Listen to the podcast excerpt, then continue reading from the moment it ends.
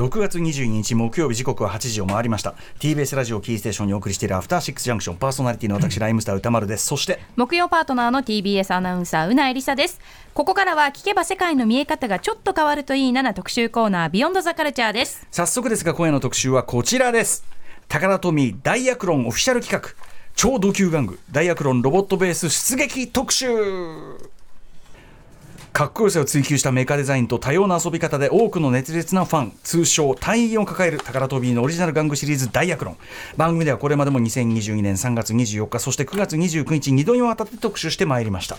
特に前回ダイアクロン隊員全員の夢フラッグシップアイテムロボットベース。まあ言ってみれば巨大空母にしてえー、巨大ロボの下半身にもなるというね、ロボットベース下半身、えー、陸上機動戦艦グランド第4に、えー、度肝を抜かれたというね、えー、ことは印象に残っております。はい、そして下半身ということは？上半身がついに発表されたということで、空中機動要塞クラウドアクロス。さらに、ロボットフェス GX についてのお話や、ミリタリーと SF テイストの融合で人気を誇るタクティカルムーバーシリーズの最新情報なども本日ご紹介していただきます。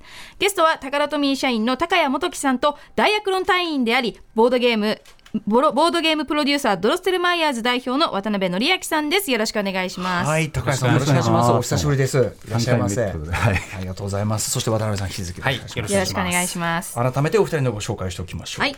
渡辺さんはボードゲームメーカードロステルマイヤーズ代表にして変形玩具マニア番組では、えー、昨日書籍として発売されました名企画国産 RPG クロニクルや、えー、昨年11月12月に連続で行いましたスーパー戦隊ロボットクロニクルでもお世話になっております、はい。まずは国産 RPG クロニクル単行本、えー、発売おめでとうございます。ありがとうございます、ね、私も帯を書いておりますのでありがとうございます、はい、弱者として、はい、えー、ぜひ皆さんこれめちゃくちゃ面白い本だし、うん、本当に貴重な貴重な貴重な、ね、あの研究と証言が入った素晴らしい本なのでぜひ皆さんお読みくださいということです。そして、えー、高谷さんでございます。はい、高谷元樹さんは電脳警察サイバーコップトランスフォーマーゾーン、えー、平成版ミクロマンなどの子供向け玩具シリーズ、さらにハイターゲット向けの12インチアクションフィギュア、クールガールなど数多くの商品企画や開発に携わる玩具デザイナーです。番組では4月に特集しました電光超人グリッドマンのメイン商品企画の発案者でもあり現在は展開8年目に突入したダイアクロンシリーズを担当しています。またタマフル時代からのリスナーさんでもあるということです。大変恐縮でございます。いやいやいや。この間もグリッドマン特集をやらせていただきましてね。はい、まあ、ました。はいありがとうございます。あのダイアクロンともクロスオーバーしてますからね、はい、はい、さあということで改めてダイアクロンとは何か、えー、こちらのご紹介もしておきましょう1980年にタカラトミー当時の宝が発表したオリジナルを2016年大人向け玩具シリーズとして再起動したものが、まあ、ダイアクロンとなります。60分の1スケールおよそ身長3センチぐらいのフィギュアと同じスケールで統一されたロボットや乗り物基地を中心にいい年をした大人が童心に帰らないでハイレベルなごっこ遊びにのめり込めるという大人のためのイマジネーショントイとして展開中です。展開8年目の現在、え昨年番組内で予告した空中機動要塞クラウドアクロスがラインナップに加わりシリーズ最大のフラッグシップアイテムがついに完成するというビッグイベントロボットベースプロジェクトを展開中ですはいということで、改めてダイアクロン特集、えー、今回で3回目でございます。えー、ということで、今までは大学論がね、うん、このリブート、再起動された経緯であるとか、うん、えー、大学論ファン隊員の夢、フラッグシップアイテムのロボットベース、まあ、下半身がすごい、ね、でかい。上がついたらどうなるんだなんて話を伺ってまいりました。今日もスタジオ内に、まあ、ちょっと実はねこの後の生合体が、ね、うん、待って生合体。待ってるわけですけども、はい、私もちょっと持ち込んでみました今日はビッグパワードを。ちょっとねどうするとねこれやっぱ自分ですごい遊んでみると分かるのは、はい、まずまあ完全に組んだ状態のやっぱまずプロポーションがすっごい良くて、うん、あのめちゃくちゃアクションポーズと取らせてそれがちゃんと自立するっていう。うんことがすごい、まず嬉しい。結構気を使ってるところですね。うんうんうん、今もすごいあの要するにすごい腰を入れた状態、腰がぐいっと入って、はい、その要するに巨大な反動にこう備えるようなポーズとかって、はい、なかなか取れない。あと僕これねビッグパート好きなの指が全部動くことですね。この指いいですよね。5本指全部動くとすごい表情を作る。これで本当にあの表情っていうかあのいろんなね、えー、アクションシーンが。はいさらに盛り上がるという。持たせたりもするし、はい、あの同じグー握ってるように見えても、なんかそれだけでちょっと僕これでそのいつも写真撮るんですけどなんかその写真のクオリティが全然変わってくるという、うん、あとやっぱりこの隊員たちちっちゃいこの一番メインのそのダイクロン隊員たちがもうすごい動くじゃないですか、はい、なんかただの形じゃ人型じゃないっていうか、うんうんうん、全部がやっぱ可動性とそのプロポーションのあこっちプロポーションのさあとパワードスーツだけでも遊べるし、はい、ちょっとね遊び出すと音楽聴きながらとかラジオ聴きながら遊び出すとちょっとね2時間や3時間平気で溶けてくるんですよね。これです本当に。最高です、あのお酒片手に本当ですね。やってますね。大人の楽しみ方ですね、うん、プラスだからこれにねかっけえ写真撮るとかも入ると、もうねいけるんですよ、みたいなね。もう当然渡辺さんねもう言わずもがの世界でしょう、はい、やってるやってるしさっきさっきも撮ってました。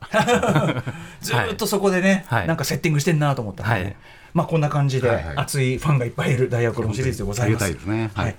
えー、ということで、えーとまあ、今日はですねどんな話をお二人していただけるんでしょうか、高橋さん。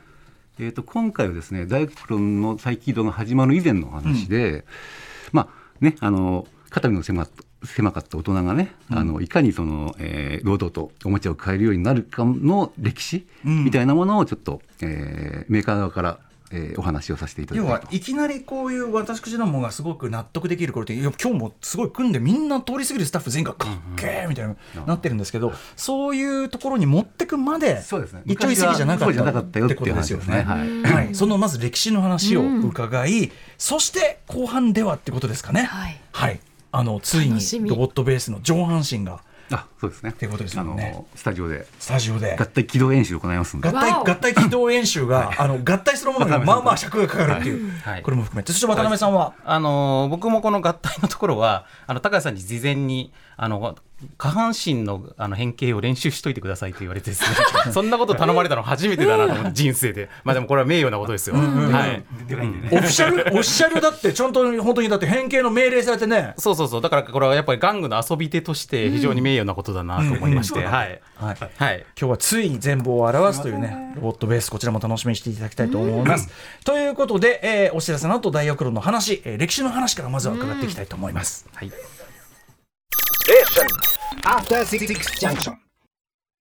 時刻は8時9分。生放送でお送りしているアフターシックスジャンクション今夜は超同級玩具ダイアクロンロボットベース出撃特集ということで、えー、ダイアクロン開発のレジェンド高谷元樹さんそしてボードゲームプロデューサーで変形玩具マニアの渡辺則明さんとお話を伺っていきます。よろしくお願いします。よろしくお願いします。よろしくお願いします。本日は2部構成となっています。前半ではダイアクロンが誕生した1980年代からいい年をした大人が気兼ねなく玩具で遊べる時代になるまでの流れについて年代ごとに伺っていきます。そして後半ではロボットベース GX を含む全ダイアクロン隊員隊員垂前の最新情報を伺っていきます。ということで早速いってみましょう。まずは1980年代から10年ごとに時代を区切って伺っていきます。まずはこちらです。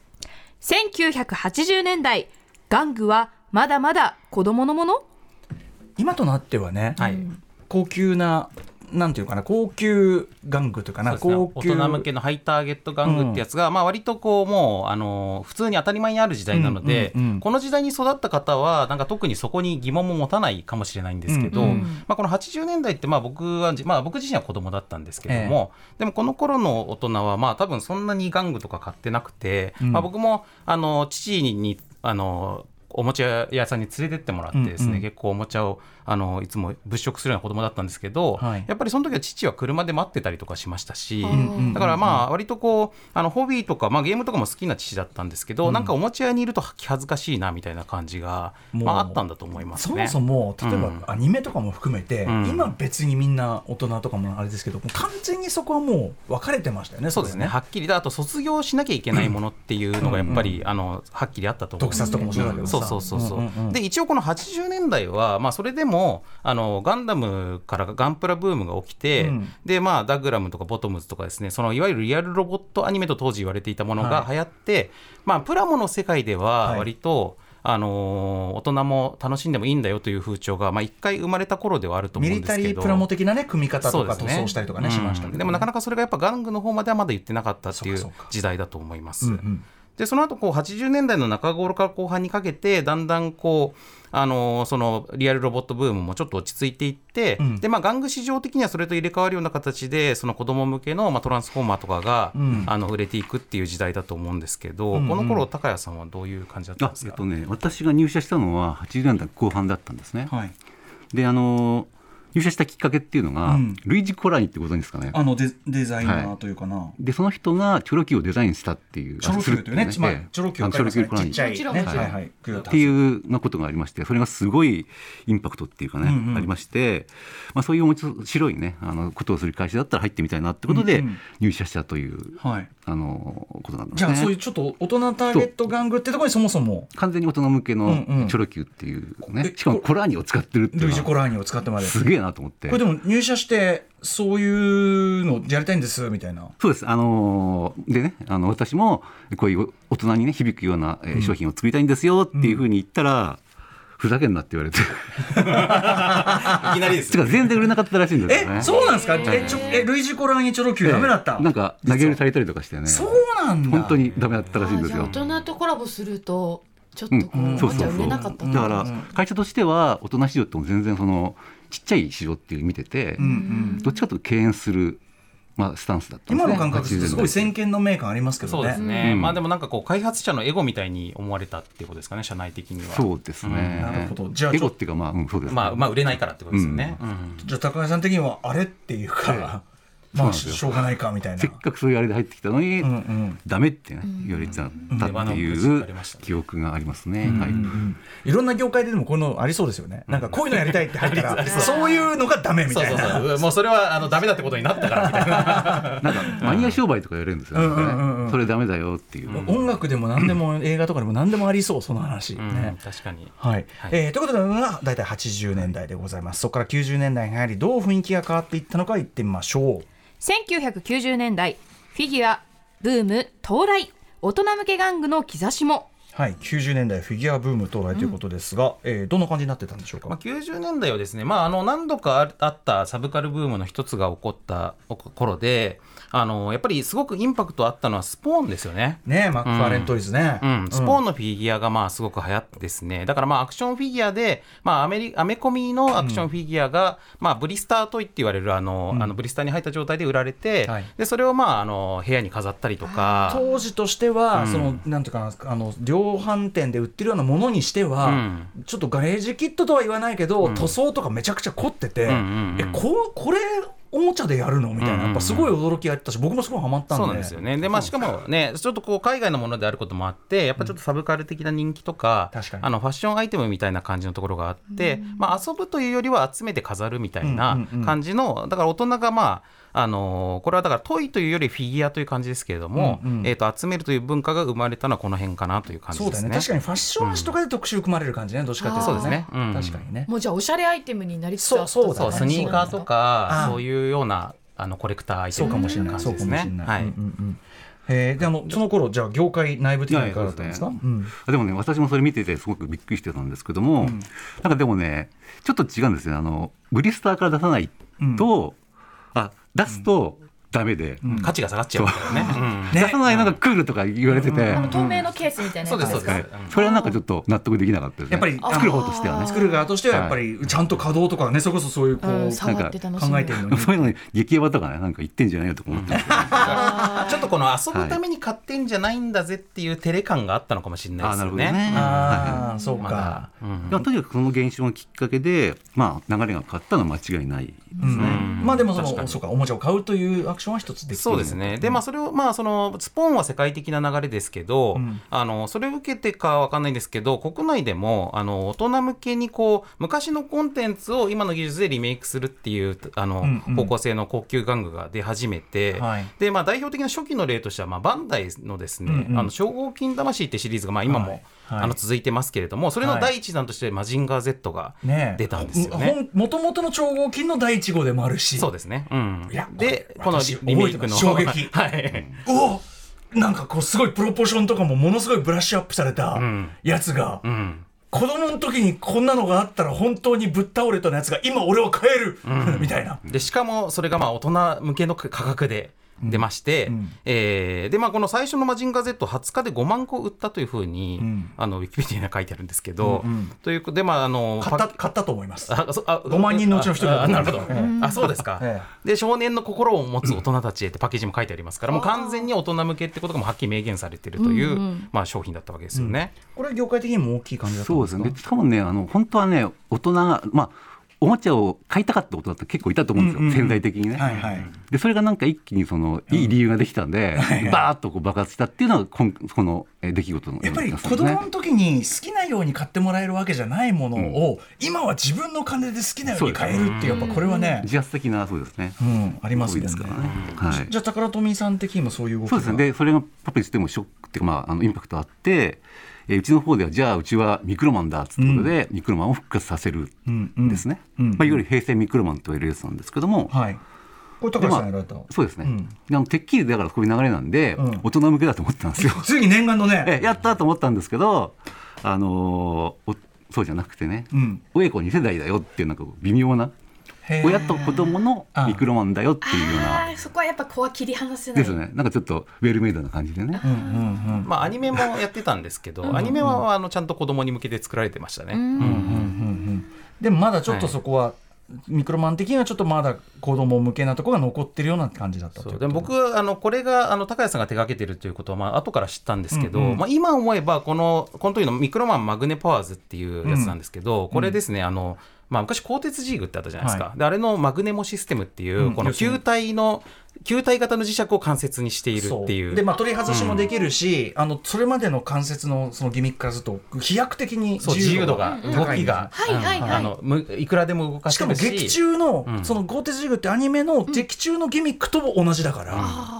っていうね。そう。でまあそれを踏襲していてですね、まあ、それの発展型という感じで、えーとあのまあ、パーツの組み替えとかもすごく自由にできるし、うん。あのすごく遊び応えのあるあのいいおもちゃだったんですよ。今でも僕持ってますけど、うんうん。で時々取り出して遊んでますが、うんうん。あのまあ、だからこれ今思えば現行大大学連にも通じる、うんうん。あのまあ、自分で無限に遊びが作り出せるっていう類の、付け替えうんたりしておもちゃだなと。そうなんですよね。でもね、あの結果的にっていうか、蓋開けてみると、やっぱりこのユユーザーがね、うん。のあれっていうのが、あの大人がほとんどだったんですよ。大人比率がやっぱ多くて、主に主に買ってる人は、2はい。世代に向けてだけど、買ってるのは大きい大きいお友達だあんまり買ってくれなかったっていうのが、まああれで、まあ結局失敗に終わっちゃったんですけど。あそうなんだ。はい。でも逆に言えば大人は買うんだっていうのは分かそうですねったってことですよね。はい。はい。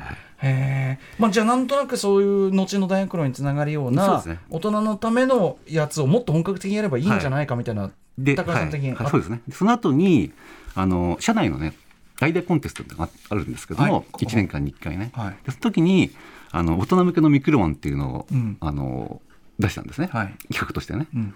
でそれがまあ入選して、まあ、一応商品化することになって一応大人向けのミクロマンっていうのが、まあ、あの展開できるようになったんですけども、うん。なるほどなんか、うん。あのマグネパワーズの後割とすぐその大人向けミクロマンってやったんで。ねはいそれは実は私のあ企画だったんですけど担当は私じゃなかったんですねうん。本当やりたかったんですけど。あアイデアは採用になったけど、担当じゃなかった。そうなんですね。でその後結構フラストレーションが、まあ、今の大クロンにねあなんかつながってるようなあ気がするなといそうとこですかね。まあ、ある意味そこで消化されなくてよかったかもしれないけどうだよね。モチベーションが。大学論という形でね、さらに消化されてるのはもの後になりますからね。そうですね。はい。はい、でもなんか思い出す90年代、恥ずかしながらうちに帰ればブリスターに入ったままのスポーンフィギュアあります？あ今も。しかもあのレレアカラーみたいなやつ、うんまたもう今となっては開けられないですすいません激ヤバ。すいません確かにうちの兄もあのし透明のケースにフィギュアとか結構飾るようになってました90年代の。ね、うん。まさにそういうタイミングだったんだよね、で僕はその頃からもうとにかく開けて遊ぶタイプだったんで、はい。でもその風潮に抵抗してました下地作りっていうか、これなんか例えばアイアイドルアイドル戦国時代かアイドルブーム来る前にパフュームでまずみんな、うんうん。そのアイドル的なの全然恥ずかしくないよ、みたいになってからのなんとかみたいな。やっぱその下地作りみたいなの絶対あるから、それは確かに、なんかそういう感じするの？うん、そういう時代だと役思いますね。割だったかなって気がしますね、さてさて90年代終わりまして続きましてはこちら。2000年代食玩ブーム到来。ハイクオリティで求めやすい玩具が一般にも広まる食玩っていうのはだからお一応食べ物のお菓子とかのおまけについてるという体。そうですね、まあ、この時にすごくトピックだったのはもうとにかくチョコエッグですよね。うん。でチョコエッグが、まあ、あの発売されて、ん。えーとまあ、あの海洋堂というところが、まあ、生んだわけなんですけど、うんあのまあ、コンビニでですね、うん。あの普通にこのハイクオリティなフィギュアが売られてる状況っていうのがこの時に。当たり前になってで今もそれは続いてるわけですよね。ね。でコンビニもすごくマニアックな深夜アニメのキャラクターとか、んまあ、ゲームのキャラクターとかが、まあ、あの売ってるじゃないですか、うん。でそれまではまあそういうものの販路っていうのはもう本当にアニメイトとか、まあ、あのホビーショップとかだったわけなんですけど、まあ、それがあの日常生活の中に入り込んだことによって一気にこの生産される数が、あの飛躍的に増えたと。はい。でしかもまあこの海洋堂はもちろんのことを、まあ、ウェーブとかですね寿屋とか、マックスファクトリーとかそれより前は、まあ、基本的にガレージキットを手掛けていたメーカーが、まあ、メジャーなフィールドで活躍するようになってね。はい。でまあ、海外でも、まあ、ホットトイズとかですね、まあ、これは香港で2000年に創業された会社なんですけど、まあ、そういう多様なハイクオリティ系のフィギュアメーカーがあの国内外含めてあの次々と出てきたというタイミングですね。確かにその時代感なんか今急激に思い出して俺俺まんまとどの時代も全部乗っかってんな。超恥ずかしい。テレテレビの上にそれこそその食玩とかガチャガチャとかのすごいハイクオリティなやつ出始めたからめっちゃ並べてた時期、うんうん。うんうんうんこれはやっぱ業界的にも。そうですね。あのその頃あのわ私はですね、あの12インチフィギュアブームっていうのもあったんで、あのクールガールっていう、ん。まあ念願のね大人向け商品、えートラインを、えーやったんですけども、うん。まあその時思ったのが。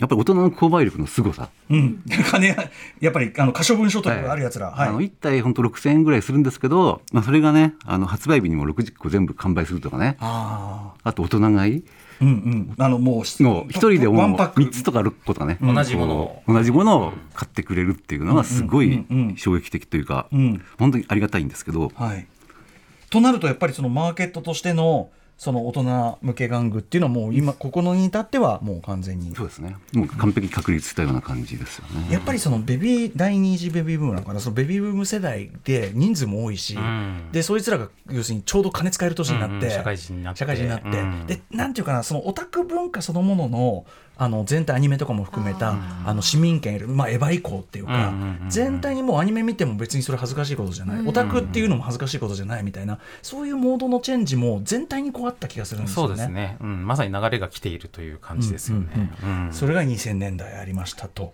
そしてついに来ましたこちらです。2010年代ダイアクロン再起動。いい年した大人たちが玩具で遊べる時代が到来。ちょっといい年したいい年した。だからだからめちゃくちゃ連呼されてて そその度にはちょちょっとだけ冷めさせられるっていう。ドキンみたいな。うん。はい大人向け玩具市場。はい。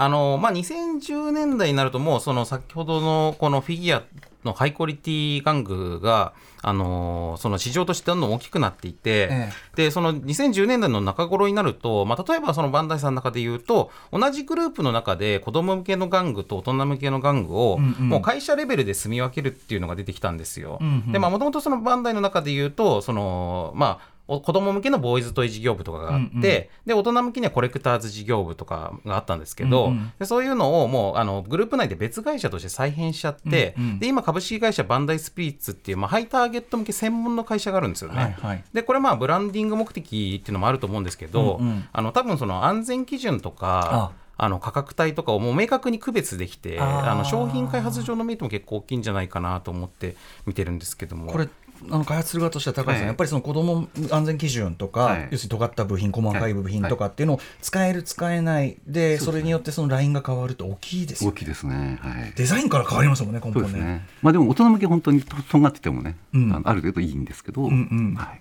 とだからそれを完全にこうなんていうかな体制から分けるっていうのはやっぱり会社的にもやりやすいそうですね。ただ多分その方が、うん、で逆に言うとまあ効率的というかね。はい。子供向けの玩具はそれだけすごく制限が厳しいってことですよね。てかウィンウィンですよねでもね、うん。子供は別に子供が喜ぶようなもの当然欲しいし、うんうん。大人はごもうその行くとこまで行っちゃってくれっていう感じだから、うんうん。まあそういうのはど要するにそのリミッターがなくなった市場もあるわけだからっていうねことですかね。むしろ完全子供向け市場って子供の数減ってるから今逆にまあちょっと厳しくなってきてるのは、ね。まあ、っていうことですよね。っていう、ね。残念なんですけどね。うんうん、それはそれでね。それはそれで残念なことですよもちろん。ね、うんえーであのそういうような感じになってきた、はい。えっと宝トミー高橋さん的には？あであのその時にも、まあ、そういう風潮なんで、うん。やっぱりもう一回再再参入しようっていうことになったんですね、うちの会社が。でその時のメインっていうのがあの今のこのダイエクロンっていうことですね。これはだからあの大人向け玩具が作りたくて入った高橋さんからすればついに時は来たっていうか、そうですね、まあ、本当に15年越しというか、まあ、入社からするともう三十数年越しなんですけども、うんうんまあ、本当に本格的にあの展開ができたね。高橋さんの中では、はいそのいつかやれる時が来たらこういうことやりたいこういうことやりたいみたいなそういうこうアイデアの沈殿っていうかあね。はい。あったんですか、はい。じゃあもう出したいアイデアは山ほどあるみたまいなだ、はいはい。まだまだ。まだまだ。そのその前の、ね時期が長いか私服の時期が長いか。ら、はい、に関しては本当に、あのーいっぱいありますんで、ね。はい。ということで、まあ、2010年代になって大学の再起動で、まあ、今に至るような流れが来ました、えー2020年代、まあ、えーロマットベースに連なる流れということでね最新の流れというのをこれからご紹介いただくわけでございます。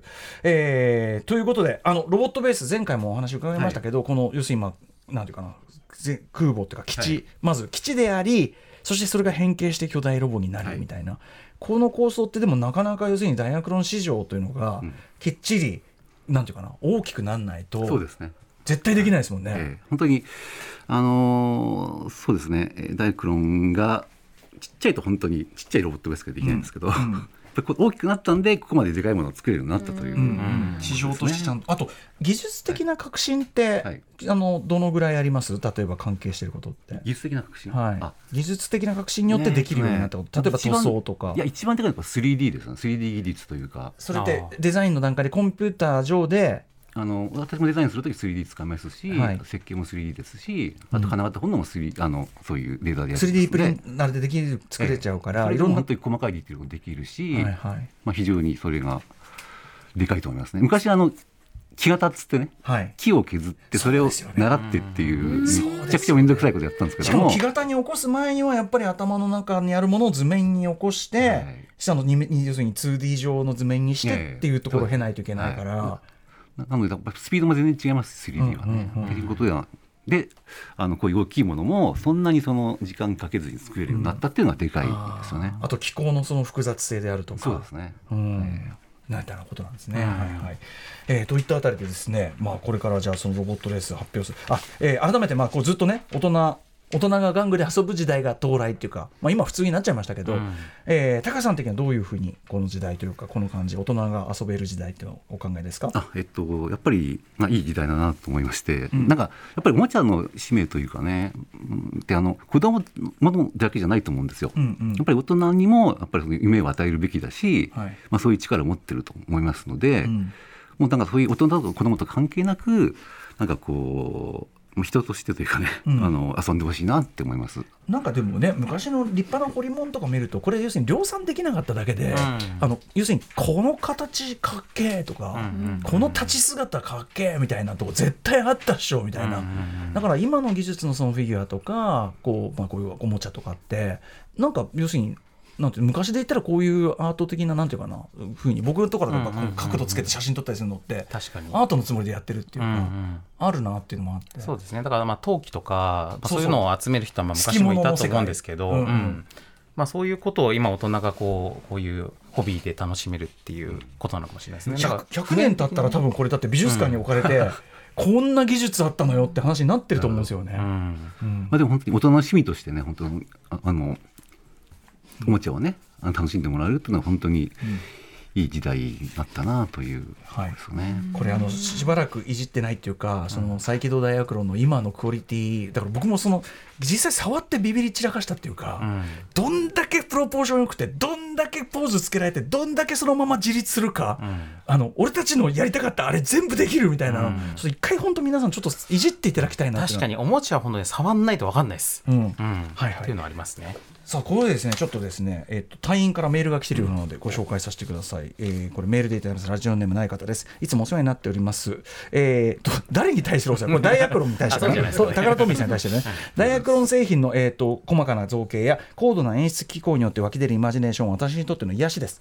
大学論を通じてかけがえない仲間もでき私自身も手作業で武器やアダプターを作ったりするところから、えー 3D キャドを勉強して覚えいよいよ 3D プリンターを使い始めようというところで私の人生にも大きな影響をいただいてますすごいね。オリジナルを作ってるんだもん。現在のだから現代のスクラッチビルドですよね。だからねこれはね、えー可能であれば基地の維持管理や補給物資のような裏方の役割のメカや小物を充実させてもらえたらとても嬉しいです、えーとはいえこれまで通りの美学と方針に沿って、えー突き進んでいただけたら文句はありません。これからの展開も楽しみにしています。ということで、はい、なるほど確かにこう前線の当然兵器というかね。そうですね。こがもちろん花形だけど、補給、ええいいいいですね非常にね。あの本当に大きいものが続いちゃったんで、うん。やっぱりちょっとあの今後はまあ、買いやすいね。ちょっとちっちゃめなものもい,、いろいろ展開したいなと思ってますんで、うんうん。まあ、そこら辺ちょっと期待していただきたいというところですかね。ちっちゃめちっちゃめのディテールがすごいちゃんとしているのが俺むしろびっくりなんですよね、うん。こんなちっちゃくてこんなに動くとか、こんなに形ちゃんとしてるみたいなのがね、うん。すごいとこなんでね。はい。ちょっとぜひこの、ねメールの方楽しみにしててください。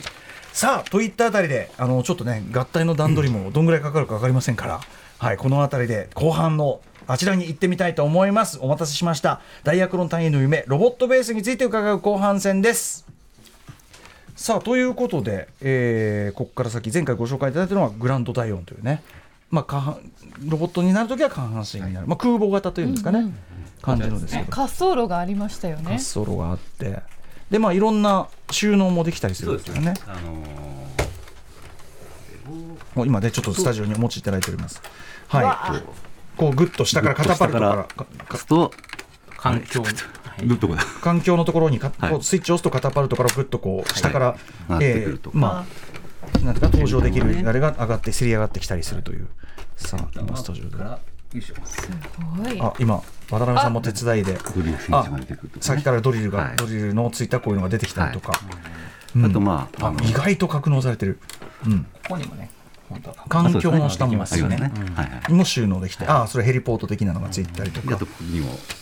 うんあ後ろにもそうですよね。後ろからこう探査、探査機みたいなのが出たりとか、であと武器ですよね。うん武器をこうガシャッとやってバシュンといくんですけど、うんうん。ああミサイルの。ミサイルが出てくるんですけど、このねこの噴射も一緒に出てくるああっていう。本。当だ。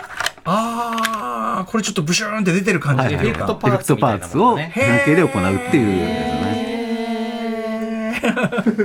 まあそういう。そう見ると基地ですよねはい。本当に。当然またねあの隊員たちちっちゃい隊員たちをあちこちに立たせたりもできるってことこうですよね。やってこのここからこう、はい。登ってって、あの足にちっちゃいマグネット、こうね。登ってってでここに来たらあのねこのスイッチあをあーえエスカレーターがはい。わすごい細かい。足場がエスカレーターで上に動いていって、ねあのーはい。入ってでこの入ってるとですね、ここからなんか指令室みたいなところに行けるんだ。環境に行ける、うん、階段があるんですよここに、あ中に、はい。うん。でここがもう開いてねなんか開いてどこでも触こうれるんですね。入ってきてこの階段を登るとあ環境に登るとこまでの動線も、はい。あもうだからそこでやっぱりできるからこそ妄想が広がるんですよね、確かにね、うん。乗り込めないコックピットにはしないというね、外から乗り込める、うん。動線。動線をちゃんと考えてる。動線がちゃんとできてる、いやなかなかないよ、うん玩具市場これいやで。もこうタラップとかねやっぱりね階段とかめちゃくちゃ燃えますよね。しかもそこにちゃんと立た、ねあのちっちゃい磁石で足元を立たせられますもんね、ですね。うん、さあというこれが前回もご紹介いただいたグランドダイヤはすでにねねはい。えー発売もされているやつでございます。ちなみにだからこれが、えー、と巨大ロボットの足にもなるということですよね。そこまでが前回ののあらすじでございました。さあそして今回ご紹介いただくのはついに、えー、と発売されるという、えーグラウンドアクロスという上クラウ半身ドアクロスですね。はい、はい、クラクラウドアクロス、はい。クラウドアクロス。さあクラウドアクロスこれえっ、とこっちはだからううと飛行機というか。飛行機っぽい形そうですね。あの空中戦艦ですので、うん。まああの空母なんですけども、まあこれもやっぱりこういうちっちゃいメカがこういうような感じではい、ここに収納できるんですね。収納してスイッチ一本でポーンとこう出てきたりとか、ヘリポートがあったりはい。とか、まあ基本手動でやるんですけども、うんうんまあそういうやつとか、うんあとはあのここですよね。こう開くとシャトルが入ってるとか、はいはい、はいはい。あとまあ最大のあれっていうのはこの、えーこの手前に指令室ですね。うん、指令室がこういう感じでバーンと開いてあ指令ー室開いて中に隊員がいっぱい乗ってるはい。あうのわー、指令室昔あのヤマトのあの指令室のとこだけの、うんうんであのフィギュアと一緒に組み合わされるやつあありましたけどやっぱさあの指令室重要だもんね。そのあのスター・トレックでもエンパエンタープライズでもいいけどさ、うんうん中の中の配置重要じゃん、まあドラマがあるのはここですからね。そうだよね、うん。だからごっこやるときに実はここがバコンと開いて、その環境の様子が全部見えるって、うん。遊びであるところですねやっぱね、うん。これね。でこういうような、あ艦長が上昇ねして上がって。この、えーっと上のモニターにね、うんうん。見えるような感じの位置に移動すると。細かかい。あとエレベーターがついていて、うんうん。ここにまあちょっと見えるかわかんあないですけど。奥に奥にはい。自然室に来るために。やっぱさっき言った。でこれもさっきの動線動がねあってのこの後ろからこうここに繋がってこの環境まで持ってくれるっていうね。え地面からあそうですね。あ、要するにロボット型にする前に、はいはい。そのえっことうクラウドアトラスとグランドダイオンアクロス。はい。あごめんなさい。クラウドアクロスとごめんなさい、クラウドアクロスとグランドダイオン自体も合体して、はい。はい。動線がそのままつな繋がるってはい。その へえー、どこに合体するの？この上に上に乗るんですね。で。すね。なるほど。これでも外から動線動線キープし続けるの大変なこれいやまあでもそこはやんないとちょっと。えやっぱり動線意識するっていうのは、遊び手として渡辺さんがかなり重要。いやあそうなんですよ。あの高谷さんの設計ですごいなと思うのは単にそのなんかこうディティールを増やしてあの細かいでしょっていうことだけじゃなくて、うんうんあの遊んでいる時にこういうシチュエーションが必要だろうってことから作っている感じがするんですよね。うんうんうんこれ高谷さん自身もやっぱり遊んでみるじゃないけど、ええそのやっぱり展開させてる物語というかなこう戦闘状況を頭の中で展開させてみたりとか、そうですね。あのやっぱりどう遊ぶかっていうのが一番大事で、ええ。そこからあのスタートするんですよすべて、うんうん。うんでこういう時だったらこういう遊びが必要ってことで、ええ。本当もうユーザーの側に立って考えるっていうかね。うんうん。そういうなんかあはい。考え方をしてるという。でやっぱりだからでそこでやっぱり必然的にこれは、うんうん。まあ、これエレベーター必要だなとか、うんうん。階段必要だなっていうのがあったりとかして、でやっぱそのなんていうかなあの僕が言ったそのどんだけ小さいそのディテールとかでもおろそかにしてないそのちっちゃい隊員とかも動くしちゃんとポーズ取れるしっていうところからやっぱこれは要するに要するにこれ感情移入の最小単位としてこれちゃんとやらないと意味、そうです絶対ダメでしょっていうのがあったからですもんね。ええそうですね。本当にいっぱいポーズが取ればそれだけ感情移入が、うん。まあ、入れられるっていうかね、はい。そういうことだと思ってますので。はいはい。はい。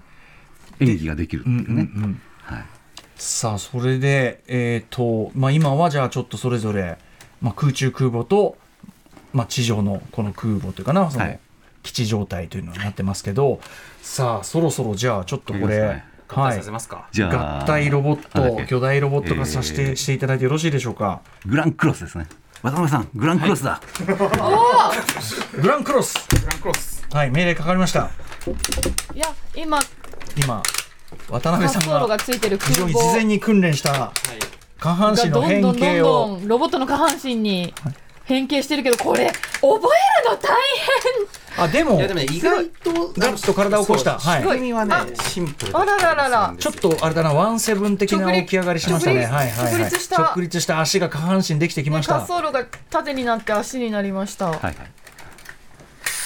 で足元にキャタピラついてんだ。えあなんか鳴ってる。あ今ね、あの動いた、あの、はい。あれええ、さっきのエスカレーターを上まで上げたんですね。はいであさーもう下半身になりましたね。これでお腹ぐらいまで。合体をするんですけど。あ、さあ、これまた合体すごいな。これが上下半身だけでもういや40センチくらいありますね、あそしてあそこ胸か。なるほど、なるほど。あ胸の部分に指令室が来るんだ。でこれで、えー一応合体してロックをかけるでっか。なるほなるほど。ど。で、あ、多分ね、今までの、僕、僕も持ってるやつのギミック、それ多分これ、ぐっと、あれですね。90度、はい。90度回ると見た。手がね90今まだはっきりとしてないんですけど、今。おあお来た来なるほど。肩がこう、こう。がっしりと90羽度動い羽だった部て分が90度動いて、肩になり腕になるという、腕が降りてきた。腕が、うん。どこだ？うわちなみに僕も今これ初めて見てます。ああ、いや、とい。うか、しほとんど多くの人がもこれの動かし方分かるの高橋さんしかいないから。これ今映像もね、うん。すごい。あゆ腕が出て手が手のひらが出てきた。あ、そしてやっぱあれですね、指ちゃんと分かれてる系のちゃんと、ここれ。れが嬉しいんだよな。背中のミサイルみたいなものまで入れると高さ70ぐらいまであるんですかね。これかなりでかい。ね乳児ぐらいの大きさありますね。え確かに、だ抱っこするような感覚ですね本当に。さあ、さあこれで。今、えーっと拳も両腕降りてきてで背中のミサイルが。これがこう。あ、あ、やっぱ顔ね。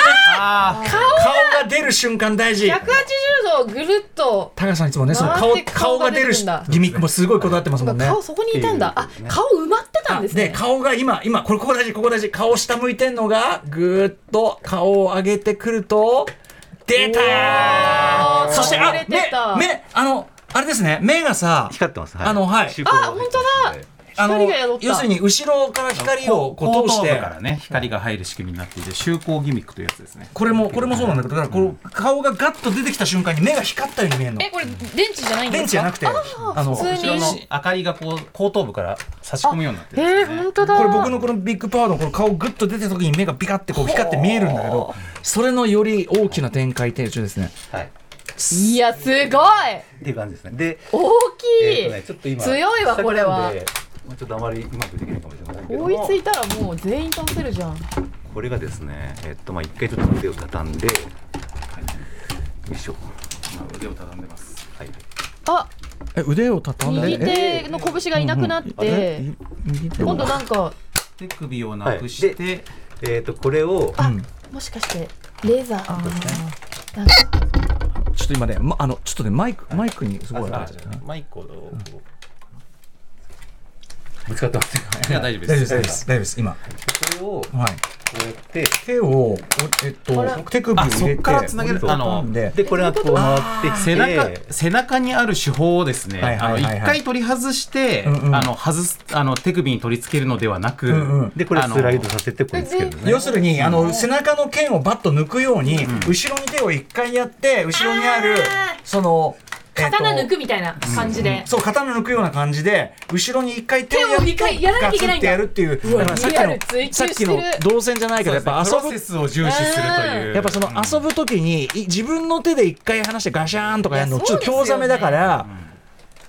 いやなんかだから映像化されたらどんなだからこの合体ギミックのにま。まなるんだろうっていうのが想像つくもん、要するに嘘なしで合体変形ギミック。そして今あのあとえっと発射するとこういう。おおこれもこれも光る。電気が電気っていうかついてるみたいに見えるぐらいの瞬光ギミックでなるほどね。はい。重厚が光って見える。すごい本当に光って見える。電池いらずで。マジか。という感じ迫力あんなこれ。えこれは左手だけ今やってますけどあ右にもついてるから両でできる。ははい。まあちょっと今これこれこれ高橋さんあの前のねこれよりもうちょっと小さいサイズのもやってらっしゃいましたけどやっぱその変形するときに、あのなんていうのさっき言った 一度取り外してとかじゃなくてこのちゃんと一連の変形の動きの中であの付け替え的なことをするっていうのはやっぱこだわりポイントですね。ね。はい。あといっぱい外すのリズムがね遊びのリズムがそこでうんうん。終わっちゃうんで、はい。それで極力その続けるような感じのギミックっていうのは心がけてますね。なんかはい。私も子供の時シルバニアでおまごとやっててうんうん。必ずあのうさぎちゃんとか階段で一個一個下ろしてあげてたんですよ、まさにそれ一個一個。まさにそれまさにそれ。でもそれがやっぱり楽しかったから、うんうんうんうん。その一つ一つの動きってすごく重要ですよね。まさにそれまさにそれ、あのそれこそ作業的な部分さえ楽しいからさっきの補給じゃないけど、そういうのだって楽しいのが遊びだもんねやっぱね。そうです。ね、うん。うん、そしてあのさこの手手の僕この手手指全部生きてんのとか本当にいい僕好きなんだよな。こう。そうですね。指先までかなり細かく動歌かね。丸さんに手手首も渡されました、はい。僕手このね手ギミック最高好き。確かに拳の握り具合で全然違いますもんね、はいピースもできるんですね。この動くんで。あピースマークとかも作れる。はい。こうやって。あら。特にこのすごい。指と指の間が開くって開くというですね。あ開けるんですね今回は。今回開方向のあの曲まがりだけではなく指と指の間をこう V 字型に開くことができるという。す。すごい。すごい。ちょっとお遊びポーズも写真で撮れたりとかあのね開けるのは進歩だわ。これすごい。このねあのバーってこう手を広げるポーズを取りたかったので意外とパーが難しいんですよね。う。ん指か指感が開かないから。前後の関節動いてお動いてやも手を広げるっていうのが。グーチョキパー全部できるってあんまない。うん、うんすごっ。そうそうそう。さあ。はい。すすみません。はい。はい。っていう感じ。の。これやっぱり上半身の方がこう可動する量多いんですか？これだけいろいろ動いて。これでも足もそれなりにあれですよね多分。ええ。広げられたり。まあ広げられたりしますよね。やっぱねあの安定して立つためには足とか足首の可動がすごい大事なんで、うんうんちゃんとその足の裏に当たる部分は実は意外とその広く取ってあるから、はい。それが安定感抜群。うん、意外と安定して立つんですよね。足開いたりちょっとちょっと前後にこうひねったりしても、うんうやんっぱその腰入れたポーズ取れるのダイヤクロンシリーズすごいそうですね。ねこだわりポイントだから。でこれもちょっと今やりませんけども、あの片膝立ちとかも当然できますし。これお部屋に置いたら存在感すごいですよね。これ本当に。これちょっと渡辺さんのロボットコレクションの中でも間違いなく存在感最大級完全に最大ですね、やば。すごいねえもう奥さんに隠して置いとくことはできない。そうですね、まあ、子供ぐらいの大きさいるんで、でもグランドダイオンだけで想像していた大きさより正直大きいですね。そうですね。うん、あの上半身がすごくマッシブで大きめのバランスなんで、はいはいはい。多分皆さんが想像していたよりでかいと思います。うん。かっこいい！やばい！ねやばありがとうございます。やっぱ ちょっと今のそのロあのなんていうかこう、うんうん。あの最近の流行りのロボットの体型より、うんうん。細いやつよりはちゃんとよりマッシブだしあの小顔すぎない、うんうんうん。うん。ちゃんと確かに確かに。ああのちゃんと顔面の存在感があるで僕このバランスすごい好きですね。あのね箱が箱がむしろ好きだって言ってたから、うん。箱感もちゃんとあるもん。ねありますあります。箱もあるけどちゃんと上あのくびれもあって。そうですね。つまりなんていうかボリューム感とか塊感、うんうんうん。がありますね。塊感なるほどね、やばいすな。これ。な。なんかこんだけでかいのに、細かい部分のそのなんかディティールが全然大味じゃないっていう凄さですよね。さっきからちょっとね、うん。あんまりこういう言い方するとイラッとする人いるかもしれないけど僕やっぱりこれアート作品的なものをかん現代アートだなって、うん、ここまで来るともう。ありがとうございます。うん。確かに。いやすごい。設計思想とかも含めてもう一つのアートだと思うこれは、いやーかちちょっとこれやばいなやっぱ欲しいなこれちょっと。いやあのダイアクロンって統一スケールじゃないですか。うんうんうん。だからさっき歌間さんがおっしゃったあの、隊員のすごいちっちゃいやつから、うんうんうんうん。でパワードスーツでこのあのビッグパワードの大きさ、はいはい。でこのあのロボットベースに至るまで、こう全然大きさの違う段階のものが、はいはい。あの全部同じ密度のディティール感で存在しているっていう、うんうんうん。このなんかダイナミズムがありますよね。大きくなったら大味になるんじゃないんだもんね、うん。どんな戦いになるかが本当想像できるといううん。あとさこれもともと要するにさ物理的に大きくも感じるけど、その単位のスケール感をさ考えるとさ本当にでかいっていう、そうですね。そうそうそうそう。ご覧ください。そう。えこれ何倍になるんですかね？ビル60倍感が60倍か。えっとそっか。だから身長37メートルとか、まあ約40メートルかな？飾りてー。飾りてー。これは。あちょっとどうですか？その、まあ、合体ロボット玩具という歴史の意味でもですね、まあ、コレクションもされてきた渡辺さんから見て改めて。ーやっぱりあの遊この遊びの中心になるものっていうかそのあのまあその設定上も基地だったり空母だったりするわけですけど、でもやっぱりこうあのいろんなこのパワードスーツとかあの今までに出てきたいろんなディティールで遊んでいく中に、はい。なんかこれがやっぱりこうベまさにベースとして存在していてほしいみたいな、うん。うんそういう存在感がありますよね。うん。これデザイナーとして高谷さんとして、はい。難しかった部分ってどこでしょう？いや特になかったというかあの割とサクサク作れちゃったっていうことやっぱりでも確かに今拝見してても一個一個は今までのダイアンクロンのこれよりサイズ小さいやつにも生かされてたギミッはい、まクあそれの延長なんで。もあったりしますもんね。あー。あのでもやっぱそのなんていうかな。重でかいし重いからその普通よりは自立させるのがちょっとこう難しいとかそういうのないんですか、まあ、そうです。それもあるっていうあと人によってこのえ関節がね、はいはい。れちゃうとかって人もいるので、うんうんうん。一応そういう人のためにこういうロックパーツっていうのもつけてあるので。あ関節補強はいはい。こういう形でね。ああなるほど。にすれば、まあ、このままずっと飾ることができるみたいな。関節の強度を上げたい人はこれを使うこともできるとそう。ですいう。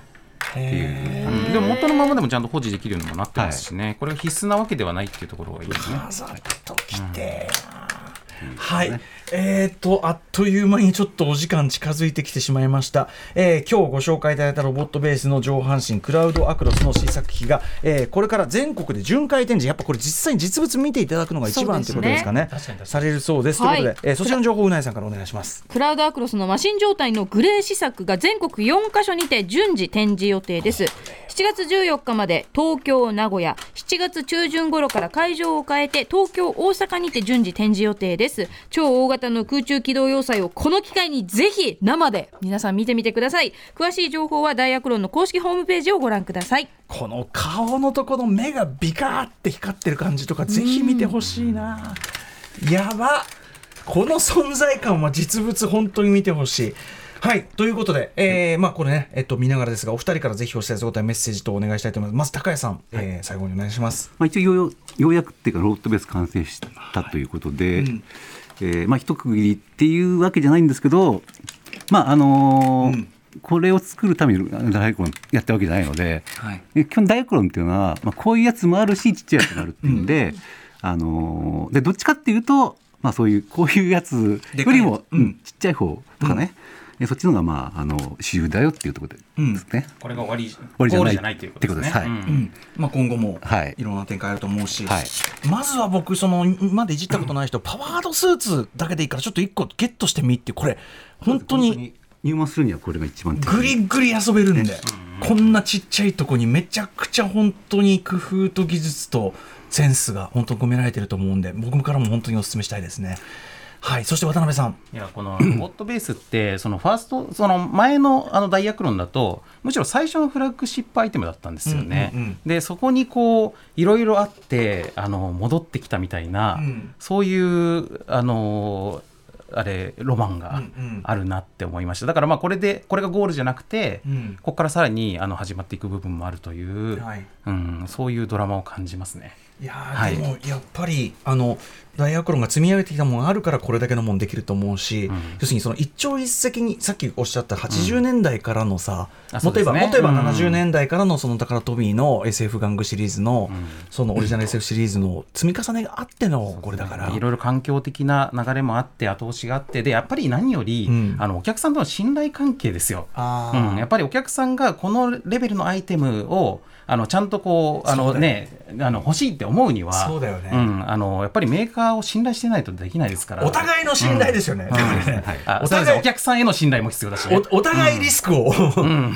ね、でもじゃなきゃできない。だから僕はだからそのなんか一朝一夕にできないその一つの文化のやっぱ一つの象徴集大成として、さっきアートって言いたくなったのはここになんか日本の玩具カルチャーのなんか一つのなんかこうグッとした歴史を見るっていうか、そういう感じもあったから何かが欠けてもこれはできなかったそうっていそうそうそうそうそうそう、う。ん。置いときて来客ビビらせて。はい、はい。えーということで、えー本日はしかもねこの本放送以外にもポッドキャスト撮るということになっております。番組終了後に特別ゲストをお招きしてダイアクロンスペシャルポッドキャストを収録するということです、こちらスペシャルゲストを実はお招きしているわけですね。はい、うん。超人戦隊ジェットマンやガロシリーズでおなじみの映像作家イラストレーターの雨宮啓太さんをゲストにやばいお迎えします。雨宮さんはとにかく隊員としてやばいらしいですね。うん。いやもうツイッターがすごいんですよ、うんうん。うん。写真のクオリティもやばいし、うんうん。はい。こちらはですね、明日の夜10時 Amazon Music や Spotify など各種配信サイトにあるアフターシックスジャンクションのチャンネルで公開します。はい、雨宮さん、まあ、ちょろっとジェットマンの話とかも聞きたいななんていうね、ことも思っておりますが。ということで、本日お送りしたのは、超同級玩具ダイアクロンロボットベース出撃特集でした。えー、高谷さん、そして渡辺さん、ありがとうございました。ありがとうございましたありがとうございました After Six Junction.